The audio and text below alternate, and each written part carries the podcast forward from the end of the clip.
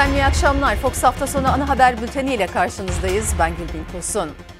Etiketimiz şaka gibi. Peki neden? İçişleri Bakanlığı bir genelgeyle sivil toplum örgütlerinin bunun içine haliyle barolar da giriyor toplantılarını bir aralığa kadar yasakladı. Ortaya barolara yasak ama siyasi partilere kongre serbest gibi bir durum çıktı. Şaka gibi yani. Sağlık Bakanı Dünya Sağlık Örgütü bizi övüyor dedi ama mektupta Türkiye'yi verileri düzgün raporlayın diye uyarıyor örgüt. Milli Eğitim Bakanı EBA ile öğrenciler meziyet kazanıyor dedi ama birazdan izleyeceksiniz. Eğitim alabilmek için tepelere tırmanmak zorunda kalan minicik öğrenciler var. Şaka gibi diyelim ve öne çıkan başlıkları aktaralım. Dağlık Karabağ'da Ermenistan'dan ateşkesi görüşmeye hazırız açıklaması geldi. Peki Azerbaycan ne diyor? Kars Belediye Başkanı Ayhan Bilge'nin daha önce Anayasa Mahkemesi'nin verdiği kararla tahliye edilmesine rağmen aynı soruşturmada tekrar tutuklanmasına ve belediyeye kayyum atanmasına muhalefet tepkili. Koronavirüs gündeminde önümüzde büyük bir sıkıntı var. Grip mevsimi yaklaşıyor ve endişe griple koronavirüs salgınının birbirine karışması. Ülke olarak hazır mıyız sorusunu soracağız. Yargıtay'ın soma kararı vicdanları sızlattı. Maden sahibi Alp Gürkan'ın da olduğu 37 sanığın beraat kararı onandı. Hepsi ve daha fazlası birazdan ama önce Akdeniz gerilimi diyoruz.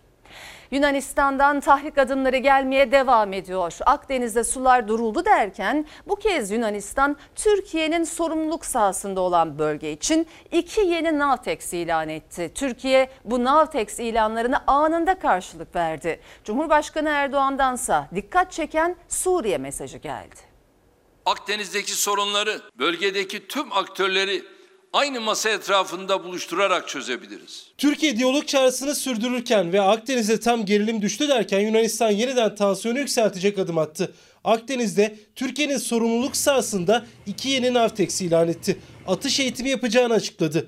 Türkiye bu kışkırtıcı hamleye aynı bölgedeki daha önce yayınlanan Navtex ilanlarını devreye sokarak yanıt verdi. Meseleyi görüşmeler vasıtasıyla çözmekte, gerilimi yeniden tırmandırmakta hatta çatışma çıkarmak da karşımızdakilerin tercihidir. Biz diyalog kanallarını açık tutan kararlı duruşumuzu sonuna kadar koruyacağız. Birkaç hafta öncesine kadar Ankara ile Atina arasında çatışma ihtimali daha yüksek sesle dillendiriliyordu. Ancak Türkiye'nin kararlı duruşu ve tansiyonu düşürmeye yönelik hamleleri Almanya'nın arabuluculuğuyla gerilim dindi. Türkiye ve Yunanistan askeri heyetlerinin NATO çatısı altında yaptıkları toplantılar sonrası genel ilkelerde ortak anlayışa varıldı açıklaması da yapıldı. Diplomasi ve müzakere asla bir zayıflık emaresi değildir. Cumhurbaşkanının çağrı yaptığı Avrupa Birliği Doğu Akdeniz zirvesi sonrası Yunanistan ve Rum kesimine destek açıklamasını sürdürdü. Ankara'yı da yaptırımla tehdit etti. Türkiye'nin tek taraflı eylemlerinin tekrarlanması halinde Avrupa Birliği tüm mevcut araçları ve seçenekleri kullanacaktır diyerek Dışişleri Bakanlığı anında tepki gösterdi. Alınan karar Yunan-Rum ikilisinin AB-Türkiye ilişkilerini nasıl rehin aldığının örneğidir dedi. Kazan kazan temelli bir formül bulacağımıza özellikle inanıyorum. Avrupa Birliği zirvesi sonrası Atina yönetiminden de Akdeniz'de gerilimi tırmandıracak hamle geldi. Türkiye'nin sorumluluk sahasına yönelik iki yeni Navtex yayınladı Yunanistan. Atış eğitimi gerekçesiyle anında karşılık verdi Türkiye. Daha önce aynı alanları kapsayan Navtex'leri tekrar yayınladı Ankara. 6-8 Ekim tarihlerinde de belirtilen sahalarda atış eğitimi yapılacağı duyuruldu. Suriye'den Libya'ya, Doğu Akdeniz'den Kafkasya'ya kadar dostlarımızın, kardeşlerimizin, mazlumların yanında yer alırken aynı zamanda kendi geleceğimizi de şekillendiriyoruz. Cumhurbaşkanı yeni günde Yunanistan'ın iki yeni Navtex ilanına değinmedi. Bölgedeki tüm kriz noktalarında hem sağda hem masada varız mesajı verdi. Suriye ile ilgili sözleri ise uzun süre sonra yeni bir harekatın işareti gibiydi. Suriye'de terör bölgeleri ya bize söz verildiği şekilde temizlenir ya da biz gider bunu kendimiz yaparız. İdlib'de yeni bir insanlık trajedisi yaşanmasına yol açacak hiçbir adımı asla kabul etmeyeceğiz.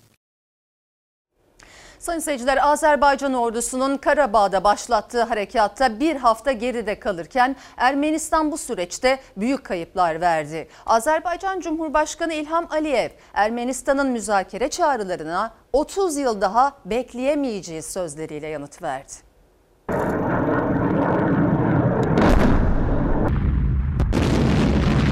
Azerbaycan ordusu işgal altındaki topraklarını kurtarmak için dört cephede de ilerleyişini sürdürdü. Ermenistan askerleri beyaz bayrak göstererek teslim oldu. Azerbaycan Cumhurbaşkanı Aliyev müzakere çağrılarını reddetti. 30 yıl daha bekleyecek halimiz yok dedi. Karabağ'da Ermenistan'ın sivillere yönelik saldırılarından sonra Azerbaycan'ın başlattığı operasyonda bir hafta geride kaldı. Azerbaycan ordusu bölgeyi kuzey ve güneyden kuşatmaya aldı. Yeni üsler kurarak düşman güçlerinden temizledi. Cebrail, Fuzuli, Ağdere ve Terter yönünde çatışmalar sertleşti. Azerbaycan Silahlı Kuvvetleri'nin ilerleyişi karşısında Ermenistan askerleri çareyi beyaz bayrakla teslim olmakta buldu. Azerbaycan ordusu Ermenistan güçlerine ağır bir darbe vurdu. 230 tank ve zırhlı araç, 250 topçu bataryası ve füze sistemi 38 hava savunma sistemiyle 10 komuta merkezini imha etti. Ermenistan güçleri ise Azerbaycan şehrindeki sivillere yönelik saldırılarını artırdı. Goranbay, Adam ve Acebedi'nin bazı mahallelerine topçu atışı yaptı. Terter şehrine son 24 saat içinde 2000'in üzerinde havan mermisi isabet etti.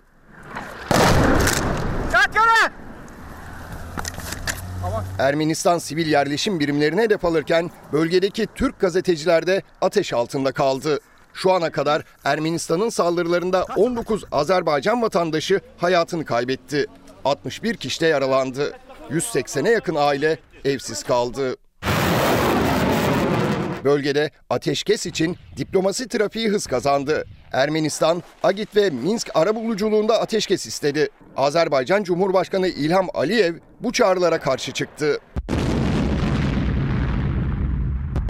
Durun, çalışacağız, müzakere yürüteceğiz, yardım edeceğiz gibi sözleri dinleyecek durumda olmadıklarını belirten Aliyev bunları defalarca duyduklarına dikkat çekti. 30 yıl daha bekleyecek vaktimiz yok, sorun şimdi çözülmelidir dedi.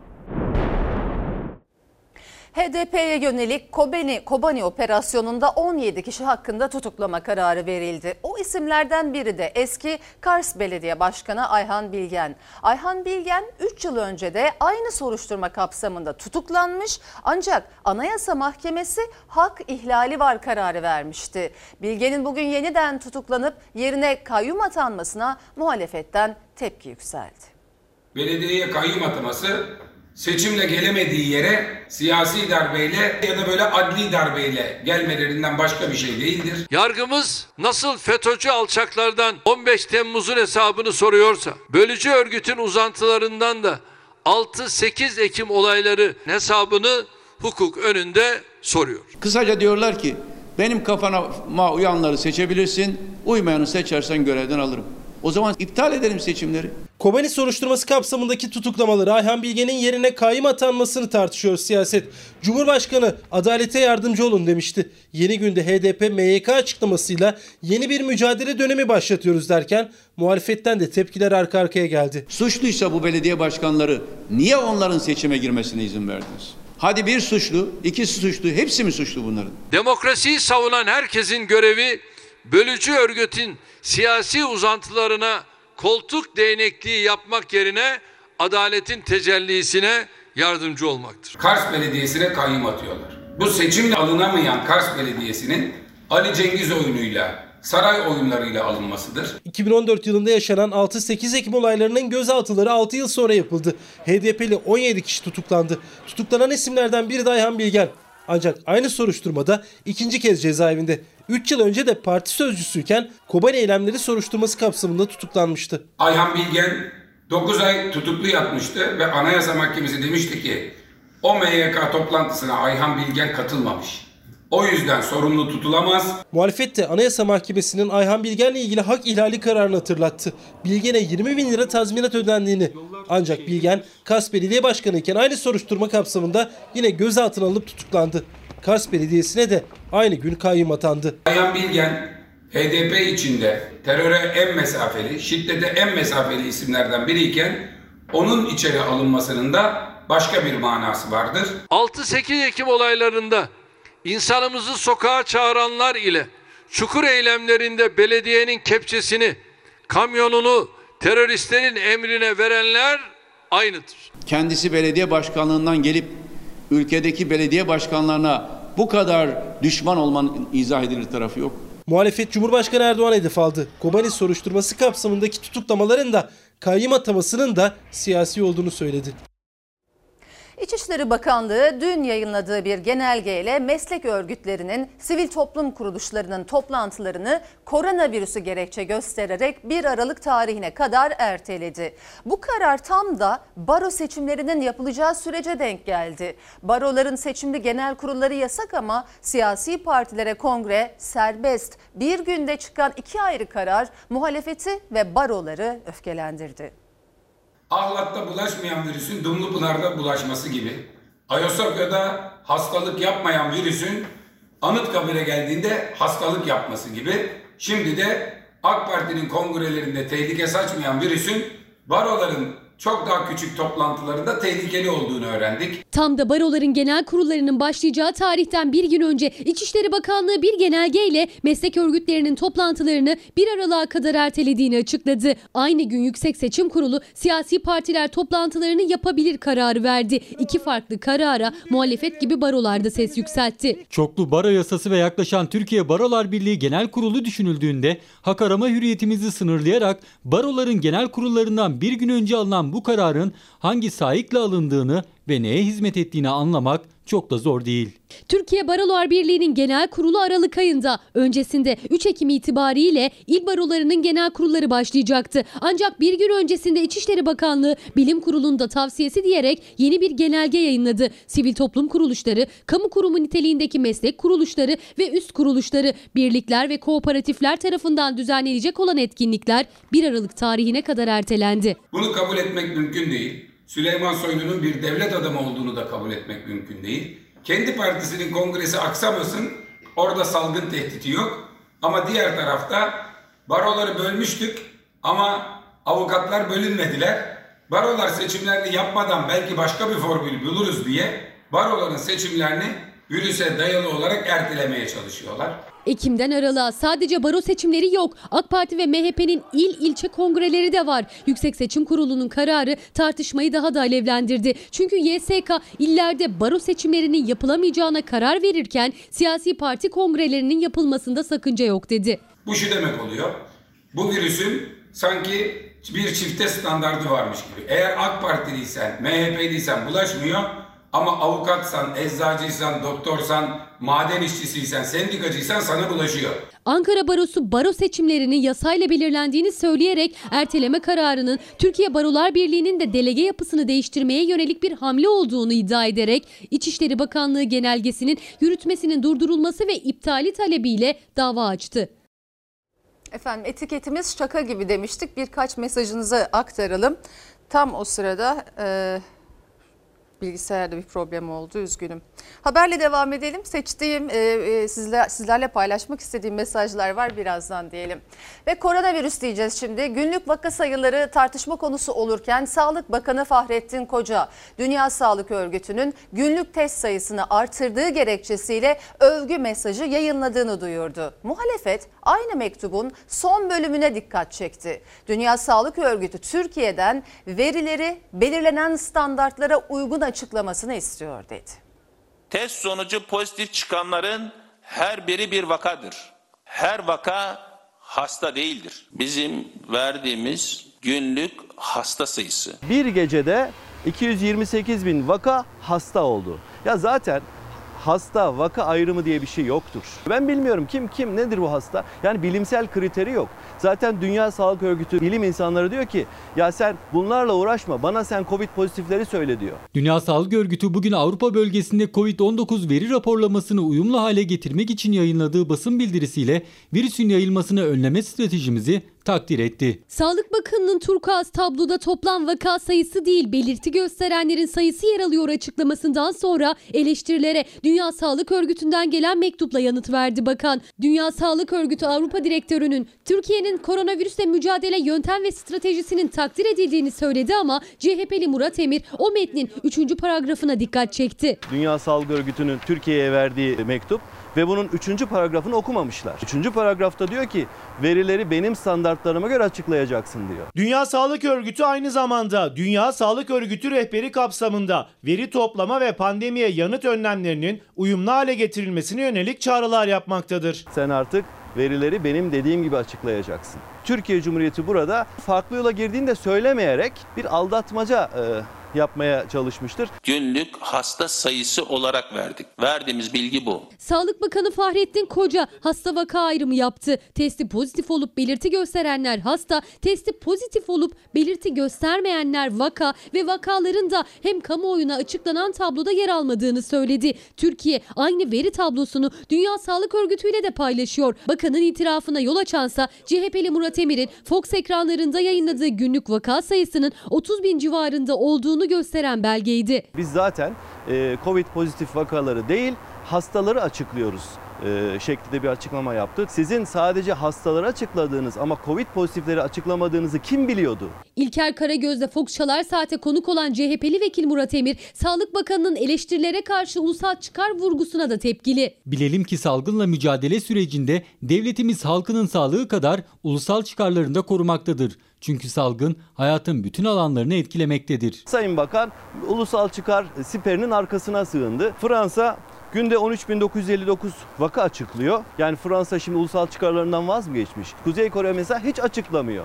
Onlar o zaman en iyi ulusal çıkarlarını koruyanlar olacak öyle mi? Sayın Bakan ve Sağlık Bakanlığı pandemi ile olması gerektiği gibi mücadele etmeyerek ulusal çıkarlarımızı tehlikeye atmıştır. Muhalefet günlük toplam vaka sayılarının açıklanması çağrısını yineledi. Sayın seyirciler şimdi o sorun düzeldi. Hemen mesajlarınızı paylaşayım. Ee, Derya isimli bir izleyicimiz. Bu devletin gençleriyiz. Hayal kurmak istiyoruz. Yıprandık. Sesimizi duyun lütfen. Sağlık Bakanı'nın sağlıkçılar için söylediği atama ve kılavuz hala yayınlanmadı. Eksik personel varken sağlıkçılar atama bekliyor. Kılavuzun yayınlanmasını istiyoruz. Serdar Bey demiş ki Ekonomi Bakanı kura bakmıyorum. Eğitim Bakanı EBA sisteminin çökmesi iyi bir şey talep var demek ki. Sağlık Bakanı belirti göstermeyen ama pozitif testi çıkan vakalar tabloda yer almıyor. Şaka gibi ama gerçek demiş. Hemen bir tane daha paylaşayım. Şaka gibi pandemi döneminde işçi, esnaf, emekli geçinemiyor ancak vergilerimiz köprü geçiş garantisi için müteahhitlere veriliyor demiş Vedat isimli izleyicimiz ve devam edelim yine koronavirüsle devam ediyoruz. Bültenin başında aktarmıştım kış mevsimi yaklaşırken uzmanların endişesi grip salgınıyla koronavirüs salgınının birbirine karışması. Bu yüzden de iki ayrı hastalığa yönelik daha yaygın test yapılması gerektiğini söylüyorlar. Özellikle de öğrencilere.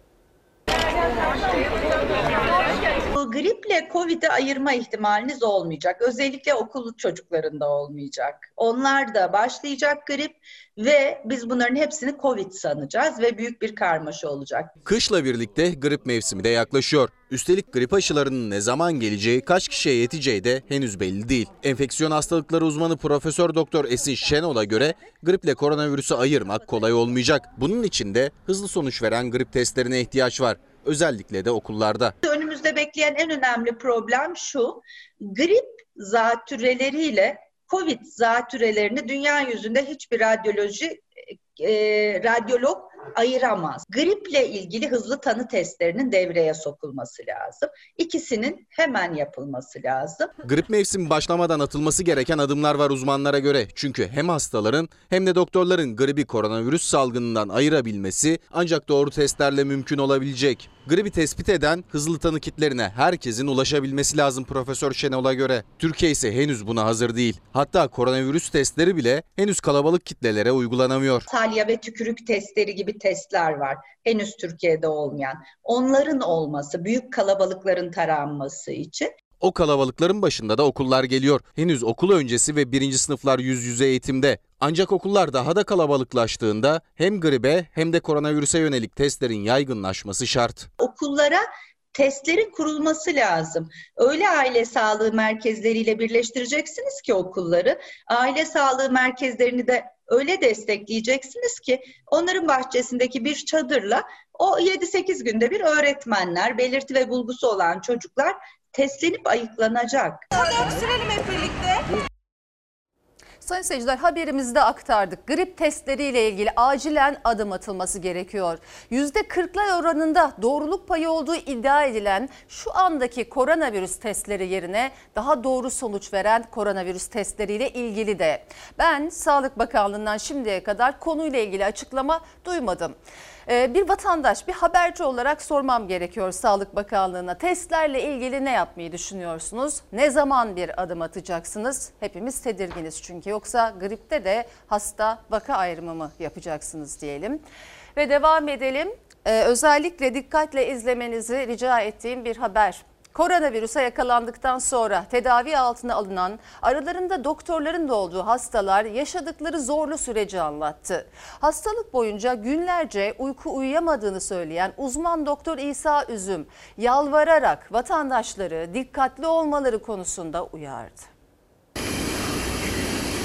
Ateş, halsizlik, eklem kasarları bu şikayetlerle başladı. Önce hafif seyreden bu şikayetleri gitgide arttı. Koronavirüse yakalanan doktor yaşadığı zorlu süreci anlattı. Günlerce burada yatıyorsunuz, yüzün koyu, nefes alamıyorsunuz, daralıyorsunuz.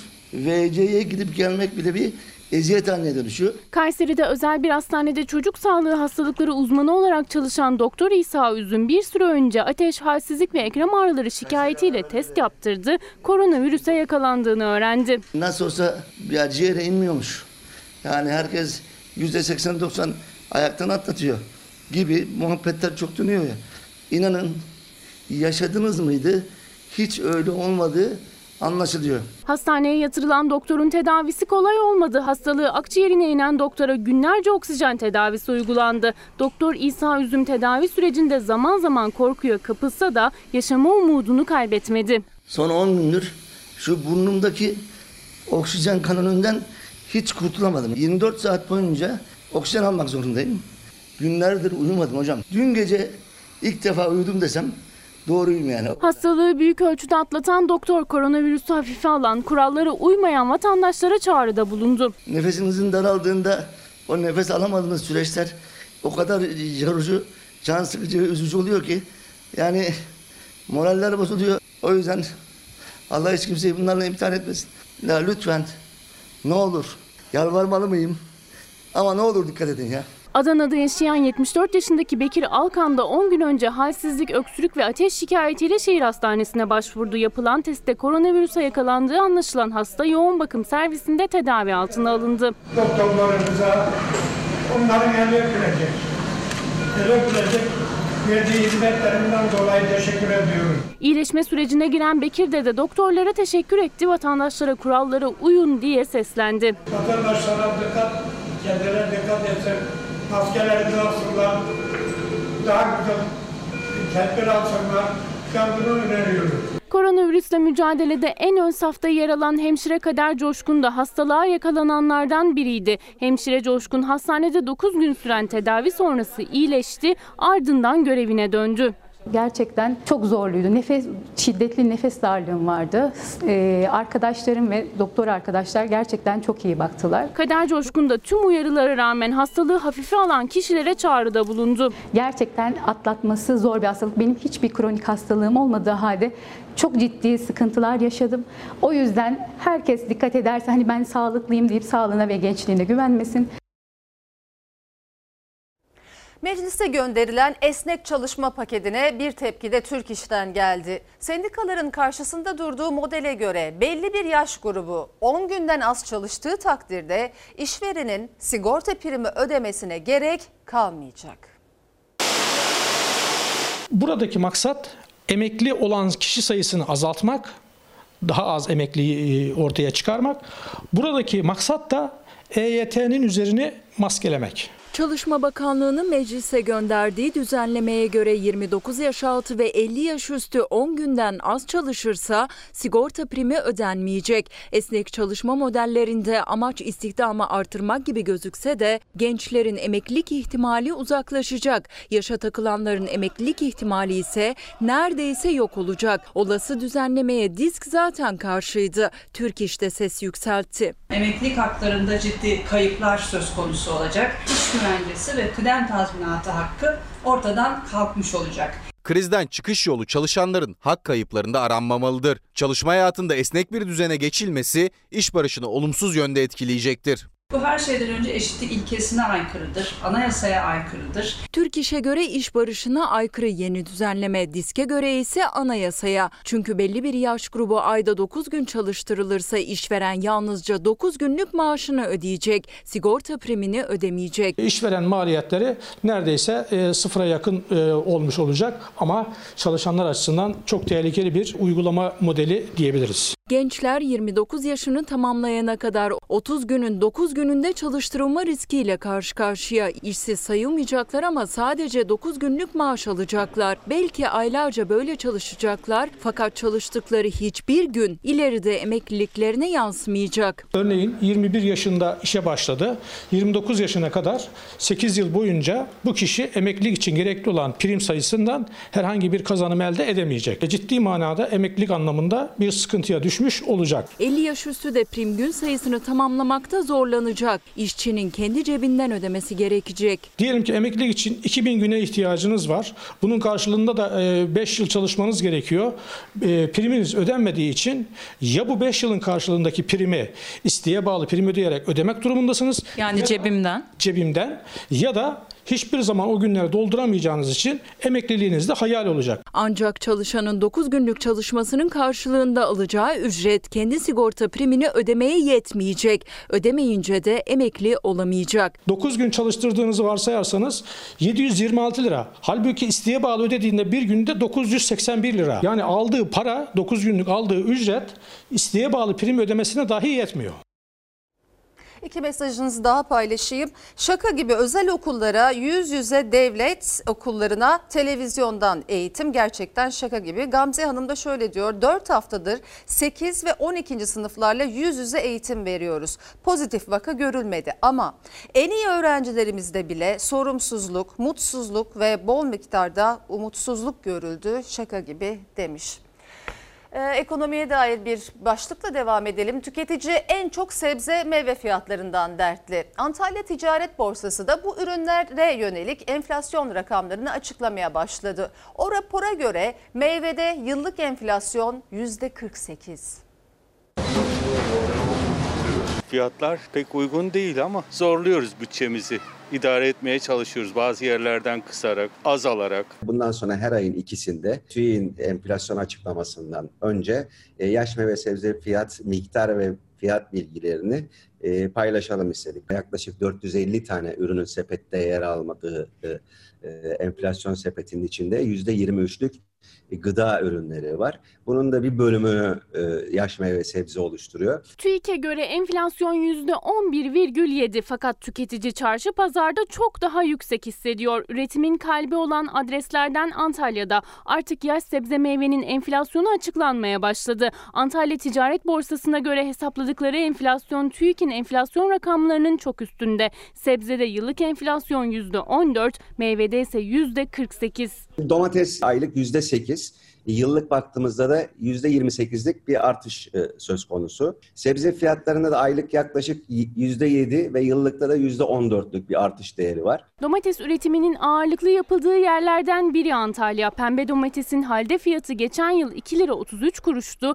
3 lira 57 kuruşa çıktı. Pembe domates 3 lira 57 kuruş. Geçen yıla göre ortalama kaç liralık bir zam vardı? Pembe domatesimizde %53'lük bir artış var. Pembe domatesin fiyatı Antalya halinde de arttı ama İstanbul'a büyük şehirlere gelene kadar fiyatı çok daha fazla artıyor. Antalya halinde 3,5 lira olan pembe domates İstanbul'da markette 10 lira. Pahalı. Ucuza pek bir şey yok. bir olması lazım. Özellikle meyve enflasyonu çok yüksek. Antalya halinde meyve fiyatları son 5 yılın en yüksek seviyesinde. Aylık yaklaşık %25, yıllıkta %48'lik bir değer artışı. Son 15 yılın en yüksek üçüncü ve son 5 yılın en yüksek değeri oluşmuş durumda. Meyve mesela çok zor tüketmek meyve yani şu anda. Elma mesela elma bizim yani ülkemizde çok yetişmesi gereken meyve. Şu an bakıyorum 9.90 yazıyor. Aynen. Pahalı yani. Çocuklarım olduğu için almak zorundayım bir şekilde. Alıyorum ama ne, nasıl alıyoruz işte. Çocuklara göre altta. Yani böyle mi olmalı diyerek alıyoruz yani. Antalya'da şu an neyin tam mevsimi? Meyve? Armutumuzu toplamaya başladık. Elmamızı toplamaya yaylalarımızdan başladı. Armutun fiyatı nedir orada ortalama? E, tahmin ediyorum 3 lira civarında. Antalya'da tam elmanın armutun zamanı orada da halde fiyatı yüksek başladı. 3 lira ortalama satış fiyatı halde. İstanbul'a geldiğinde yine onun da fiyatı yükseliyor. Elmanın da armutun da kilosu 10 lira. Yine diğer mevsim meyvelerinde de durum aynı. Üzüm 6 liradan başlıyor 10 liraya kadar çıkıyor. İncirin kilosu da 15 lira. Halde fiyatlar zaten yüksek. Markette pazarda en az 3-4 katına yükseliyor. Antalya Ticaret Borsası'nın da hesapladığı yüksek enflasyon nedeniyle tüketici en ucuzundan az az alıyor. Çekirdeksiz aldım ben. 6 lira. 6 lira. Yani onu alıyoruz. Onu almıyoruz. 10 liralık almıyoruz ama daha ekonomik olanı alıyoruz. Sayın seyirciler internetin çekmediği köylerde öğrencilerin uzaktan eğitim çilesi bitmiyor. Milli Eğitim Bakanı Ziya Selçuk dersleri televizyondan takip etmenin öğrencilerde öz denetim becerisini geliştirdiğine dikkat çekti. Eğitimciler ise televizyondan eğitimin mümkün olmadığına dikkat çekip eğitimde fırsat eşitliği istedi. Gördüğünüz gibi e, canlı derslerimize katılabilmek için dağlara gidiyoruz. Dağlar da köyden çok uzak. Bu yüzden çok zorlanıyoruz. Sesimizin ulaşabildiği bütün yetkililere sesleniyorum. Bizim köyümüzde şebeke yok. Telefon çekmiyor. Telefon çekmediği için de internet altyapısı yok. İnternet çeksin diye tırmandıkları 2500 rakımlı bir tepe. Hakkari Yüksekova'da Bağdaş Köyü'nün okumak isteyen çocukları her gün bu tepeye çıkıyor. Onlar da Şanlıurfa Haliliye'deki yaşıtları da birkaç hafta içinde havalar soğuyunca ne yapacaklarını düşünüyor. Uzaktan eğitime bu kadar da uzak kalmak istemiyorlar. Şebeke köy içinde çekmediğinden dolayı mecbur buralara kadar gidiyoruz. Kırsal kesimlerde, köylerde yaşayan öğrencilerimiz salgının başından bugüne uzaktan eğitime hala erişemiyor. Şanlıurfa'da öğrencilerimizin paylaştığı görüntüler bizim için kabul edilemezdir. Eğitim Sen bir kez daha eğitimdeki eşitsizliğe dikkat çekti. Milli Eğitim Bakanı Ziya Selçuk ise Türkiye'nin farklı illerinden gelen bu görüntülere yorum yapmadı ama sosyal medyadan dersleri televizyondan izlemenin iyi bir yanı olduğunu söyledi. EBA TV yayınlarını takip ederken öğretmenleriyle göz göze olmadığı halde dersini dinleyen çocuklar müthiş bir meziyet kazanıyorlar. Öz denetim yani kendi sorumluluğunu alma hali. Bu onlar için ileride büyük bir avantaja dönüşecek. Problemler ve fırsatlar birlikte yol alıyor. Televizyondan takip etsinler diyeceksiniz. Şöyle bir sıkıntımız var. Her evde en az 4-5 tane öğrenci var. Bu 4-5 tane öğrenci farklı farklı sınıflara gidiyor ve ders saatleri çakışıyor. Tekrarını daha izlese bunları kaçırıyor. Yani televizyondan izlemek öz denetim meziyeti kazandırsa da eğitimcilere göre yeterli değil. Bilgisayar ve internet erişimi şart. Milli Eğitim Bakanlığı tüm öğrencilerimizin kamusal eğitim hakkından sorumludur. Öğrencilerimizin eşit ve nitelikli eğitime ulaşabilmesi noktasında Milli Eğitim Bakanlığı bir an önce gerekli adımları atmalıdır. Eşitsizliklerin giderilmediği her gün bir nesli kaybediyoruz. Sayın seyirciler haberimizde izledik. Milli Eğitim Bakanı'nın tweetini arkamda da görüyorsunuz. Bakanın bir takipçisi şöyle demiş. Polyanlacı Bakanımız Ziya Hocam sahiden yapmayın artık böyle şeyler. Bu işin getirisini götürüsünü sahada biz yaşıyoruz. Yani diyeceğim o ki bir getirisi yok. Bir de o dinleyenler kaç demiş, yüzde kaç demiş. Şimdi katılmamak elde değil. İşte haberde izlediniz internet üzerinden eğitimdeki zorluklar ortada. Bu ülkede televizyonu olmayan evler de var. CHP lideri devlet okuluna giden 13 milyon 17 bin öğrencinin evinde internet yok. Ayrıca 754 bin 429 öğrencinin evinde televizyon yok diye açıklamıştı ki biz bu rakamların bile daha fazla olduğunu düşünüyoruz. Hakikaten böyle her şeyi pembe tablo gibi göstermek olmuyor çünkü herkes her şeyin farkında diyelim ve devam edelim. Meclis İdare Amiri MHP Ankara Milletvekili Erkan Haberal'ın şoförü Ankara Büyükşehir Belediyesi'ne bağlı güvenlik görevlisinin üzerine araba sürdü. Görevliye çarptı. O görüntü sonrası Erkan Haberal da açıklama yaptı. Olayın sorumlusu Büyükşehir görevlisi dedi. İn aşağı. Abi, abi. Kırmızı plakalı makam arabasıyla Ankara Büyükşehir Belediyesi'ne bağlı güvenlik görevlisine çarpan kişi Meclis İdare Amiri MHP Milletvekili Erkan Haberal'ın şoförü. İn aşağı. Abi, abi. Eski bakanlardan Zeki Ergezen'in cenaze töreni vardı. Hacı Bayram Camii'nde Adalet ve İçişleri Bakanları, eski meclis başkanları oradaydı. Amin. Cenaze namazı kılınırken cami avlusuna yakın noktada da gerilim vardı. 021 plakalı makam aracının şoförü Hacı Bayram Camii avlusuna araç alınmadığı için öfkelendi. Gaza bastı ve Büyükşehir Belediyesi'ne bağlı güvenlik görevlisine çarptı. İn aşağı. Abi, abi. Anfa görevlisinin yetkisi olmadan otomobille girişime menfi şekilde müdahil olması, sonrasında bilgim ve dahilim olmadan otomobilimin kurulan bariyerlerin açık kısmından girme teşebbüsü istenmeyen görüntülere yol açmıştır. Güvenlik görevlisine çarpan kişi Meclis İdare Amiri MHP'li Erkan Haberal'ın şoförüydü. Haberal o esnada araçta değildi ancak olayın öncesinde Anfa görevlisiyle gerilim yaşandığını, kendisine saygısızlık yapıldığını söyledi. Olayın sorumlusu olarak Büyükşehir görevlisini gösterdi. Yakın tarihte Türkiye'nin yaşadığı en derin acılardan biriydi Soma'daki maden faciası. 301 madenci göz göre göre yaşamını yitirdi. Maden sahibinin oğlu Can Gürkan'ın 15 yıl hapis cezası alarak tahliye olması çok tartışılmıştı. Yargıtay o cezayı az buldu. Gürkan ve 3 maden yöneticisi 301 kez olası kastla öldürme suçundan yeniden yargılanacak. 301 işçiye mezar olmuştu Soma'daki maden ocağı. Aradan geçen 6 yılda sorumlular yargılandı. Son söz için dosya Yargıtay'daydı. Maden sahibi Alp Gürkan'ın da aralarında olduğu 37 sanığın beraati onandı. Daha önce tahliye edilen maden sahibinin oğlu Can Gürkan'a verilen 15 yıl hapis cezası ise bozuldu. Yargıtay Can Gürkan ve 3 maden yöneticisinin çok daha ağır suçlardan ceza almaları gerektiğine dikkat çekti. Canımın içine bir köz düşmüş ki her gün yanıyor durmadan yanıyor. Diyorlar unutuluyor unutulmuyor. Unutulması mümkün değil. Türkiye'nin yaşadığı en ağır acılardan biri Manisa Soma'daki maden faciası. 13 Mayıs 2014'te alınmayan önlemler 301 madenciyi ailelerinden kopardı. Acılı aileler adalet arayışını sürdürürken sadece 3 tutuklu kaldı cezaevinde. Çünkü maden sahibinin oğlu Yönetim Kurulu Başkanı Can Gürkan 15 yıl hapis cezası alınca cezaevinde geçirdiği süre göz önünde bulunduruldu, serbest kaldı. Canbay ne söyleyeceksiniz? Yargıtay cezanın 15 yılla sınırlı kalmasını itiraz etti. Can Gürkan'ın yeniden yargılanmasını istedi. Hem de 301 kez olası kastla öldürme ve 162 kez olası kastla yaralama suçlarından. Artık 301 kişinin ölümünden olası kastla yargılanacak olan Can Gürkan'ın dışarıda gezmesi hatta maden işletmesi kabul edilebilir değildir.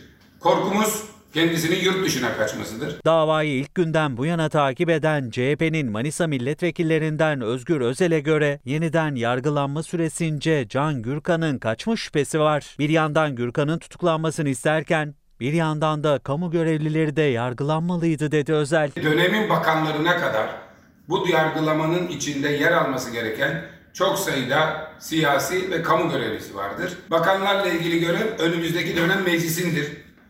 Yüce Divan'da yargılanmaları gerekmektedir. Bürokrasiyle ilgili görev Yargıtay'dan beklenirdi. Bu konuda da karar verilmemiş olmasını da bir eksiklik olarak görüyoruz.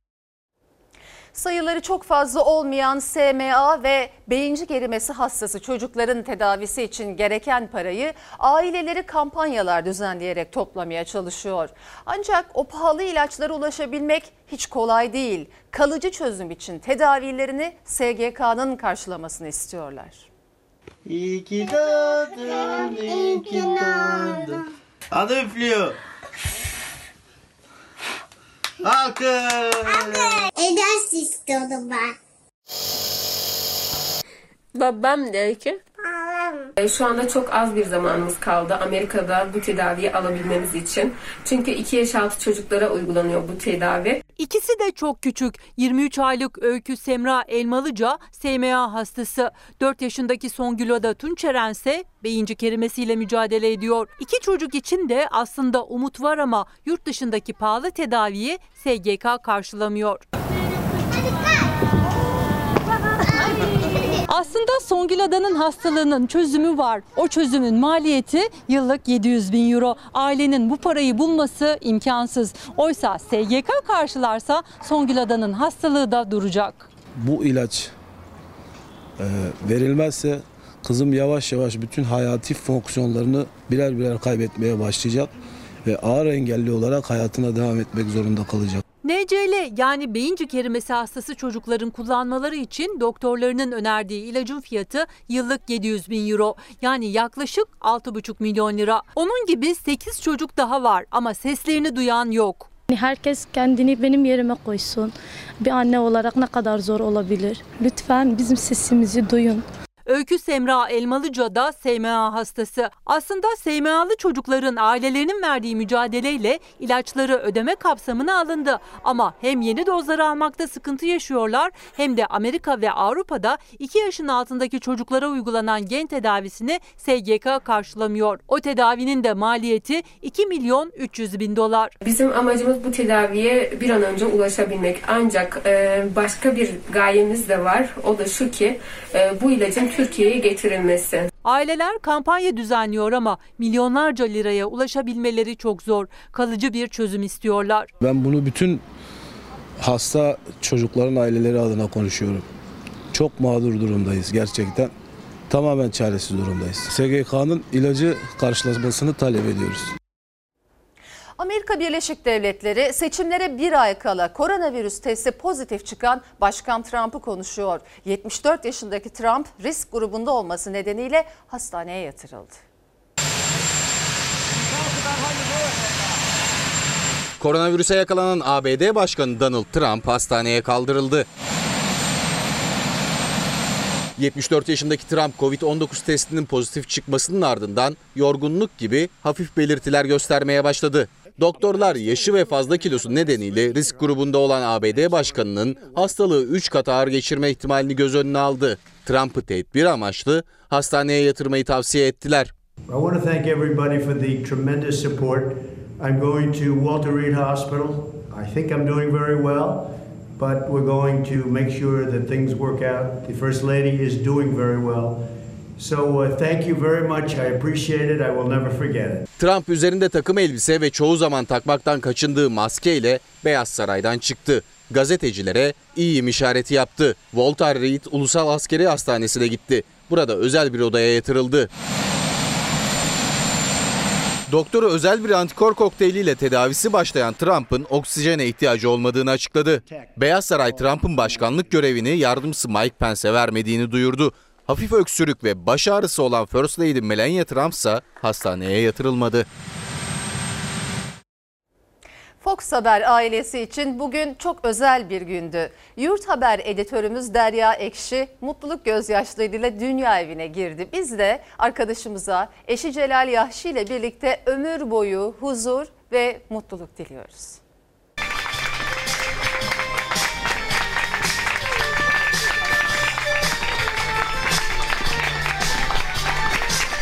Gözyaşları mutluluktandı. Fox Haber'in başarılı editörü Derya Ekşi bir ömür boyu mutluluğa evet dedi. Hayatını Celal Yahşi ile birleştirdi. Hiçbir baskı altında kalmadan kendi gönül rızanızla damat beyi eş olarak kabul ediyor musunuz? Evet. Evet.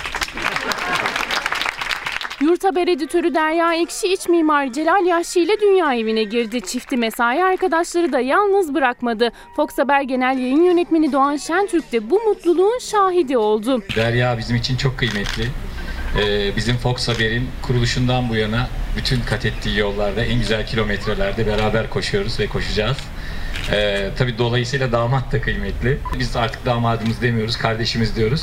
Ailemize hoş geldin diyoruz. Çiftin nikahını Bakırköy Belediye Başkanı Bülent Kerimoğlu kıydı. Çok zor günlerden geçiyoruz. Nikahta böyle maskelerle bir aradayız ama gönlümüz açık. Koronavirüs nedeniyle düğünde gelin, damat ve misafirler maskeliydi ama herkesin mutluluğu gözlerinden okundu.